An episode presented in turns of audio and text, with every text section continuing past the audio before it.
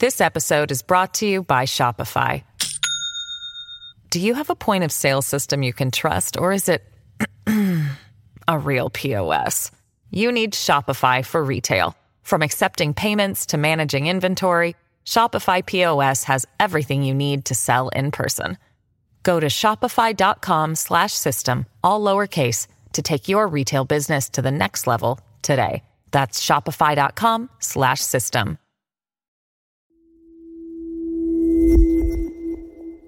Hey, it's Ron. This episode was recorded before I launched Politicology when I hosted the Lincoln Project podcast on this feed. If you have questions, comments, or advice, you can reach us at podcast at politicology.com or find us online at politicology.com. Enjoy. Hello from the Lincoln Project, and welcome back. I'm Ron Steslow. Today, we're bringing you another explained episode where we take a question we get frequently from our listeners and take a deep dive. If you have any questions you'd like us to cover on upcoming explained episodes about the recent election, the transition to the Biden administration, our mission, or anything else, you can reach us at podcast at lincolnproject.us. So let's get into it.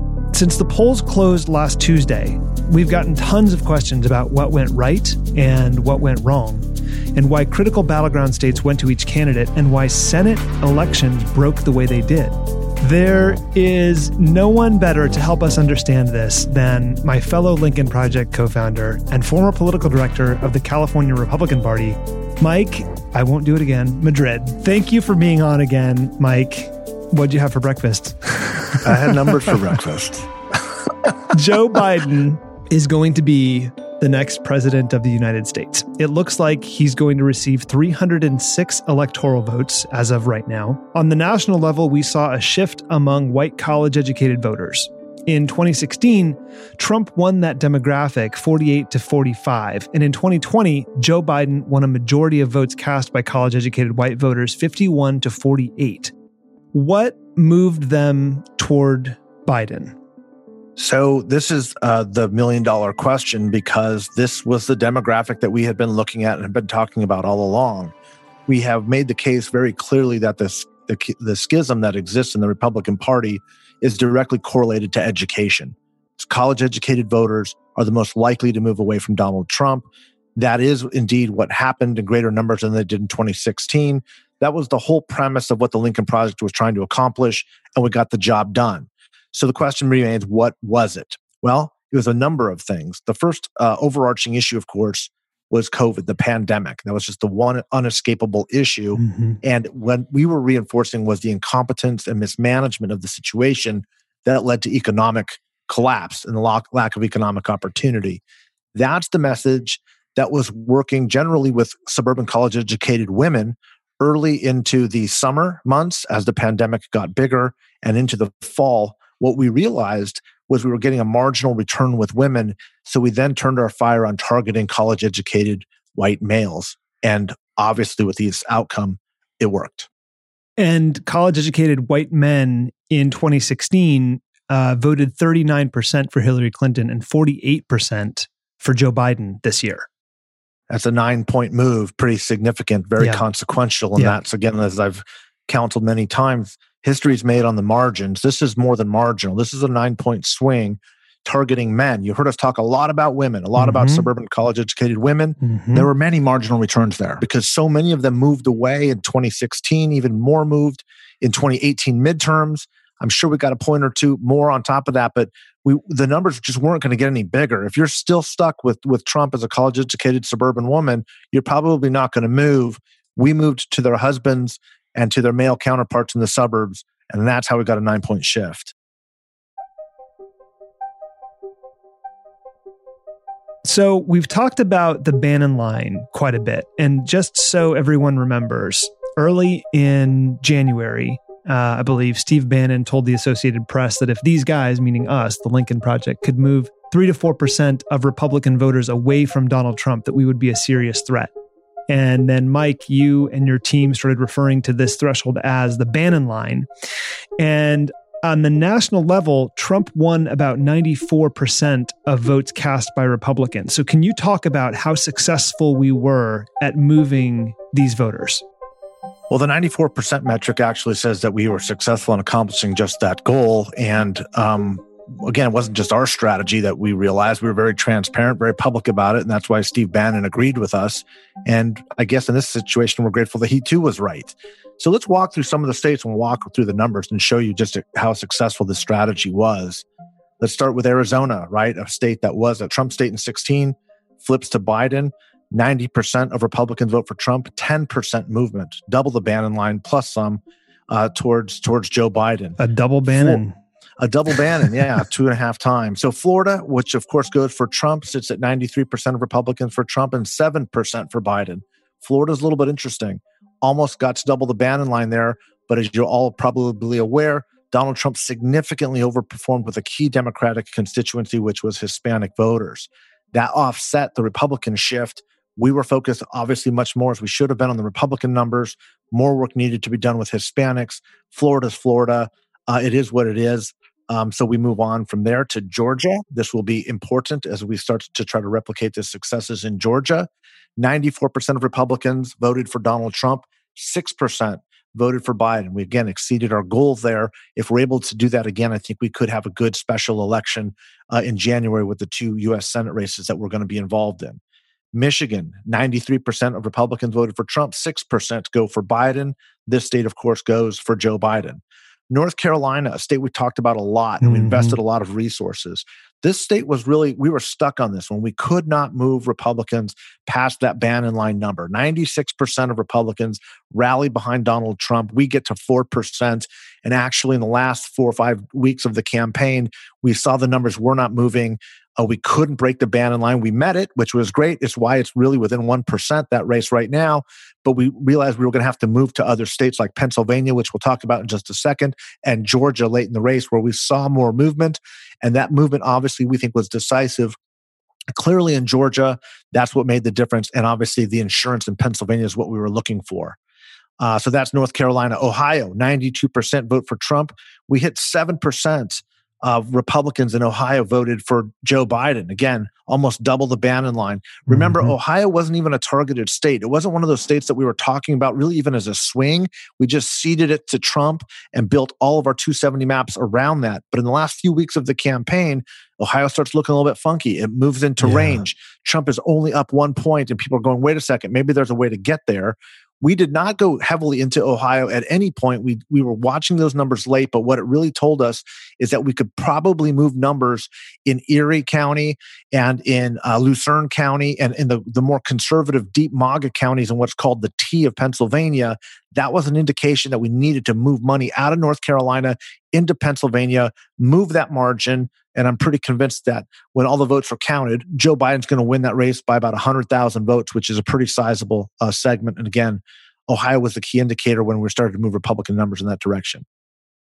Pennsylvania. Pennsylvania. The big one. This was yeah. the one that we were very, very invested in very early. Yep. We moved this from what we call the swing states to more of an insurance state. This was the state that, you know, when when Florida and North Carolina went went uh, down, went to Trump, which again, you and I were talking about and saying this is probably the way the map is going to roll out.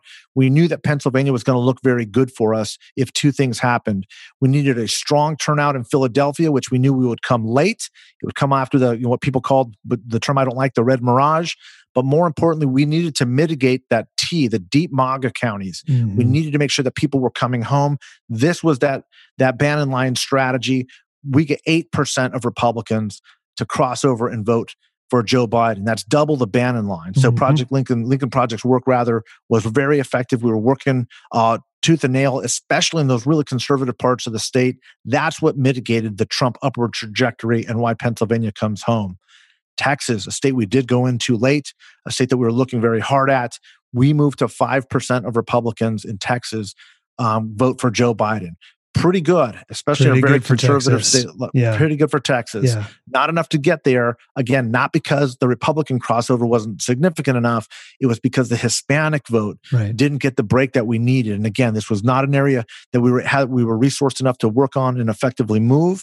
But again, Texas is moving in this direction. When you start to see four, five, six percent of Republicans breaking towards the Democrat and even higher Latino turnout, you may not be getting the 25% of Hispanics. Yeah. But if you keep that under 33%, Texas is going to go blue. But we should but we should just note what a big deal it was that Texas was even in play in the first place. Oh, jeez. Right? Not, not only Texas. Yeah. I mean, Beto Texas. came on the podcast to talk about this and we were, you know, we were really pumped at the time because it was a re- it, this wasn't this wasn't a head fake this was a real possibility at a oh, point. Oh yeah, it, yeah. There's no question. And keep in mind, Georgia. You know, people going, "Is that a head fake?" No, Georgia was real. Arizona is real. These yeah. were these were Hillary. Yeah. I mean, sorry, these were these were Trump 2016 red states. Hillary yeah.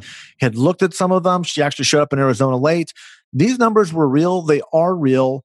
And and keep in mind, we're not done counting all these votes. When we do, this mm-hmm. election was not that close. Right. Okay. Right. The, the, actual raw vote totals are widening consistently and regularly. It's certainly wider than it was when Donald Trump won. They both ended up with 306 electoral votes. But the popular vote, when it's finally counted, is going to be well over 5 million, uh, maybe even m- much bigger. Um, this race it, it's it's close only in the sense that it's taken uh, four or five days to count. Right, but right. when the when all the votes are counted, this race was not uh, nearly as close as it felt. But we knew that was going to be the case all along. It is well, exactly what it. we've been saying. Yes. Yeah, we did podcasts on it. You made me kind of reiterate that over and over and over again. Like, why yeah. is he doing this? Well, this yeah. is why. Right. Well, we right. needed to remind people over and over again that this is exactly how it was going to play out. Yeah. And it is important to look back and I'm check some of these these past podcasts. A mm-hmm. lot of what mm-hmm. we were saying about that has played out precisely the way that it was going to. That's right. The Bannon line concept, exactly the numbers that we're at. Like we're talking about one or point differentials in most of these states. The only place where we hit the Bannon line exactly in the battleground was North Carolina. Everywhere else we exceeded it, pushed most of these states into the Biden column. And like to your point, there were states like uh, like Georgia and Arizona that that really were not even really on the map as early as seven eight months ago. Right, and then Wisconsin. Wisconsin, the last state, again, uh, we hit 7% of Republicans moving over to Biden, 93% vote for Trump look, I wish that we had pushed the numbers a little bit uh, bigger there. We did invest in Wisconsin. We came a little bit later than we'd like to. Again, we were looking more at an insurance policy here. Wisconsin, from all the public and in our own internal polling, was showing a very consistent wide range. Those numbers did fall short. We can talk about that a little bit, but obviously we put it in the win column. And when you get 7% of Republicans voting for Joe Biden, undeniably, unquestionably, that's the margin of victory here. And we need to be proud of that and proud Absolutely. of what our supporters did to help us out to get yeah, there. Absolutely. So let's take a look at some of the states that went to Trump in 2016 and then to Biden in 2020. So in 2016, Trump won Pennsylvania, Michigan, and Wisconsin, as we've now heard so many times, by about 77,000 votes across all three states. And right now, it looks like Biden has won all three of those states by over 200,000 votes across all three states. So what allowed Biden to win these states, and who were the voters we looked to target in these states to push them from Trump to Biden? Great question. And this is really important for a couple of reasons. And it's really the main, the same demographic here. What we were looking at was a mix of these college educated uh, suburban voters, okay, in most of these communities. And as we just talked about earlier, we got 9% of men to move over that shifted from, from uh, uh, Trump over to Biden uh, that's that that alone is really the margin of victory here. So our focusing on that in, for the entirety of this year, that just the hammering, hammering, hammering on the cultural issues, the racial issues, the economic issues, the COVID issues. We were just pounding these voters, trying to chip away and get at this movement. That's where this came from. Okay. And what's really interesting is when we look at the night, when we look at uh, the 2020 election night, what happened was looking at Florida fall, looking at North Carolina fall, what we were looking at as the Lincoln Project was what are our four strongest states? And they were the Great Lakes states and Pennsylvania. Much of this is what used to be called the old blue wall. Mm-hmm. Is how could we reconstruct that and put that back up? That's why I had a high degree of confidence that we were going to bring some of these states back home it was a little bit awkward because it's in a separate time zone and there's a later count. So there's three or four hours where you're going, my God, is this a 2016 flashback? Is this all going to be happening again? Yeah. Our data was saying, no, this is exactly where we needed to be. And what we also had was the fifth state, which was Arizona, we invested in early. Yeah. Uh, in case one of those states went south, in case one of the Great Lakes states was lost, we had the insurance policy of Arizona as a backup to make sure we got Biden to 270. So let's talk about Arizona a little bit since you brought it up because it's another state that went from Trump in 2016 to Biden in 2020. And you've talked about the Sun Belt and the new Southern strategy. We've done that a few times on the podcast before. So, how were we able to reach voters in Arizona? Okay, Arizona's really cool. And this is a state that I was really excited about very early on. Yeah. As you know, mm-hmm. it's one I convinced everybody that we needed to go and invest in early. And it was really for an insurance policy to be a backup in case the night started to unfold and if we lost one of the Great Lakes states. Here's the difference between Arizona and Texas. We see we receive a slightly larger shift, actually 10%, two and a half times the Bannon line of the college educated white voter. Reason why is there's a lot of exodus of California, uh, new economy workers that are moving into Maricopa County, moving into Mesa, Tempe, Phoenix area, and they're changing the politics of that region. But another really important distinction, and that is this. The Hispanic vote in Arizona for the first time is decidedly different than what we were seeing in Texas. The Hispanic vote in Arizona, all Mexican American vote, incidentally, voted very similarly to California's Hispanic vote about 26, 27%. Texas is sitting at the mid 30s, mid to high 30s range. You go into the Rio Grande Valley and Trump is getting upwards of the low 40s, high 30s percentage range. That's a very important distinction because it's the first time that we're seeing variation in the Mexican American vote in the Southwest. What do these two states have in common, Arizona and California? They both have gone through tremendously politicized mm. uh, anti immigrant experiences, right? You had mm-hmm. Joe Arpaio in Arizona mm-hmm. just a few years ago, 2016, who loses, not dissimilar to what was happening in California in the mid 1990s with Pete Wilson. You have anti immigrant measures on the ballot, and you have a Republican Party that turns decidedly anti immigrant have not had that same type of experience in Texas, certainly haven't had that in Florida. That's a reason why you have Mexican Americans in Arizona and California as the most anti Republican segments of the Latino electorate. That's what brought Arizona home. It's amazing. So, pretty early on election night, it became clear that Trump was going to win Florida. And Rick and Reed both mentioned last week on the podcast that you said we should move our resources elsewhere. So, can you talk about what you were seeing and what led to Trump taking Florida? So, as I've always said, and you've probably heard me say this on on uh, LPTV a few times, Florida is Florida. And what, what, what the decision was, we could either stay and fight, knowing that groups like RVAT and Joe Biden were going to come, and the Biden super PAC, we started to become a little bit of a nominal player here. And what I'm always looking for is what we call the efficiency of the spend. Mm-hmm. Where are we going to get the greatest return for our investment? But most importantly, strategically, is if you talk to my political team, Zach and Lucas, and some other people that you guys know and, and talk to on, on the podcast and LPTV, I'm always a big believer in a plan B and having a more conservative strategy. So we spent months building a map, the best map around losing Florida, mm-hmm. mainly because it was just too much of a variable. It wasn't something that we weren't going to contest, but I always operated under the assumption that we were going to lose Florida. How would we win? And the answer to that was if we lost Florida, we needed to make darn sure that the three Great Lakes states and Pennsylvania were brought home yep. and then invest early so that we would have Arizona in our back pocket. Yep. That is exactly what happened. Now, keep in mind, we also invested in North Carolina. We wanted to go aggressively with an offensive posture there. We invested throughout the early voting states. We knew it was going to be close, but we were not seeing the movement that we needed to see amongst Republicans. We could not break through the Bannon line. So we took those resources late. We moved them into Pennsylvania in the T, and then we also moved into Georgia, where we thought we had a better offensive mm-hmm, position mm-hmm. if we were going to target uh, college educated men and women in the Atlanta suburbs. And that's exactly what happened. Those returns are the last ones coming in, and those are the votes that will put, along with a huge African American turnout, uh, Joe Biden over the top. That's right. But Florida specifically, again, very anomalous state, a little bit too risky to invest too big absolutely true that mathematically it would have been virtually impossible for Trump to win mm-hmm. had he taken, uh, had he not taken Florida. But the risk was just too high. We knew that there were too many, there were other players there. We met our goals with the Bannon line. We were spending tons of money with 65 plus voters, especially in the northern part of the state. We saw the softness that was happening with the Hispanic vote and realized, you know what? Let's not double down there. Let's yeah. just go play a little bit more uh, defensive. Let's get the insurance. Let's put this race away and not get greedy. We may lose Florida, but we're confident our numbers are better in Pennsylvania. Let's go to the T in Pennsylvania and spend our dough there. This episode is brought to you by Shopify. Do you have a point of sale system you can trust, or is it a real POS? You need Shopify for retail. From accepting payments to managing inventory, Shopify POS has everything you need to sell in person. Go to shopify.com/system all lowercase to take your retail business to the next level today. That's shopify.com/system.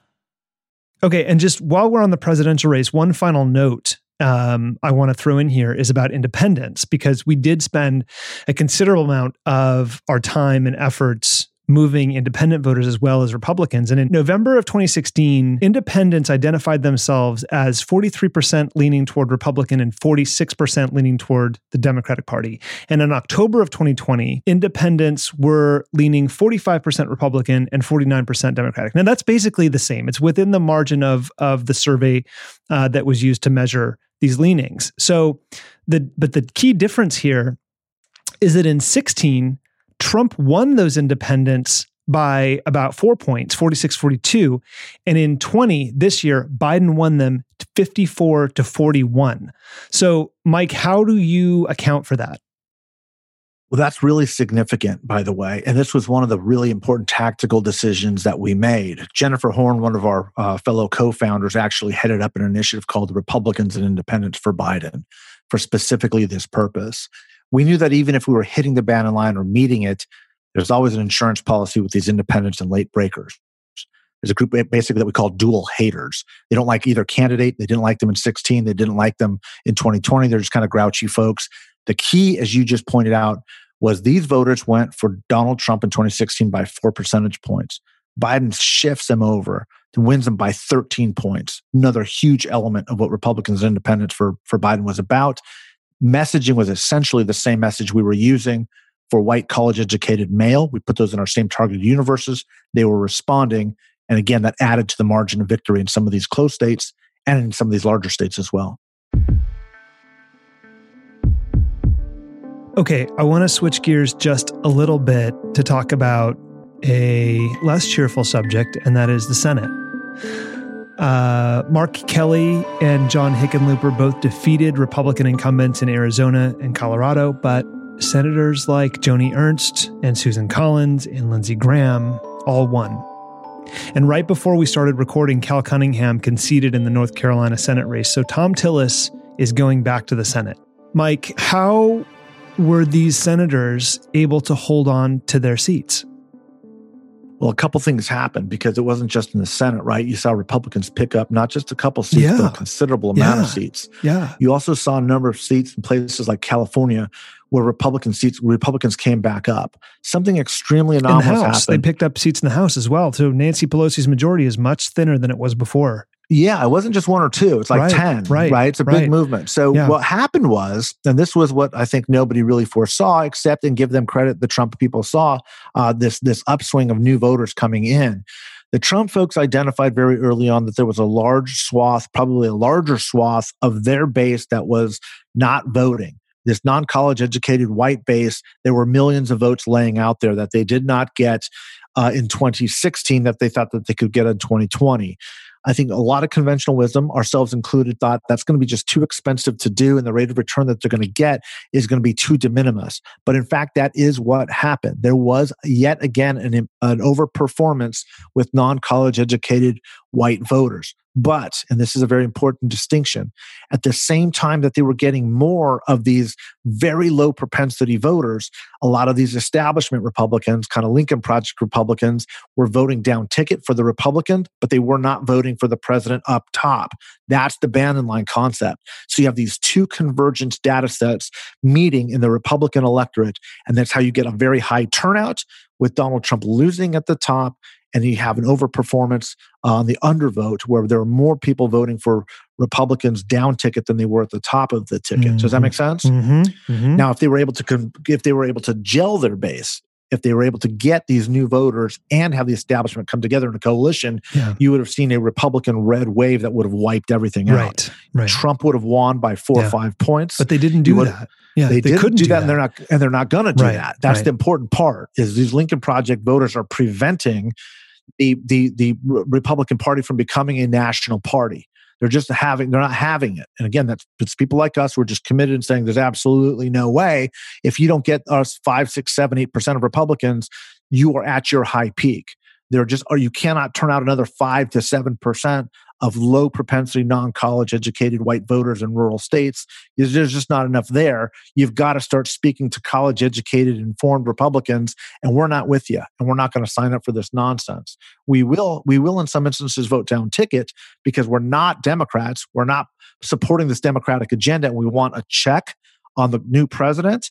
And that's what you saw. That's the dynamic you saw, for example, in Orange County, where there was, or California, where you saw a pickup of yeah. four, possibly four Republican seats, yeah. and then six other seats around around the country. But there's a, that's a real, real big red flag and a warning sign for Kevin McCarthy yes. and for Mitch McConnell. Yes, is if you think this is a mandate, you're making a really, really big mistake.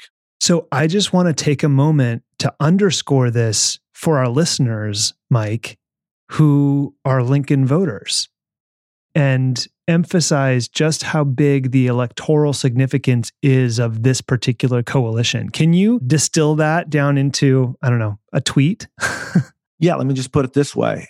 Um, the Lincoln voter demonstrated that it is strong enough to elect significant numbers in Congress, but prevent a nationalist candidate from becoming president the 4% that we have been talking about mm-hmm. are the margins made in history. And if these Lincoln Project voters stay loyal to this cause and to these principles, they will literally control the, the locus of power within the Republican Party's ability to expand beyond its regional marginalized base. It's as simple as that.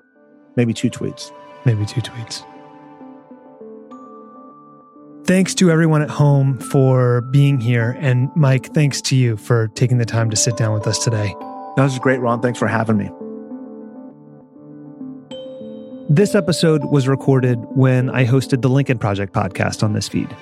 If you have any questions or advice, you can reach us at podcast at politicology.com. And please know that even if we don't respond, we read every email we get and we love hearing from you. If you enjoy the show, it would help us if you could rate and review us wherever you get your podcasts. I'm Ron Steslow. I'll see you in the next episode.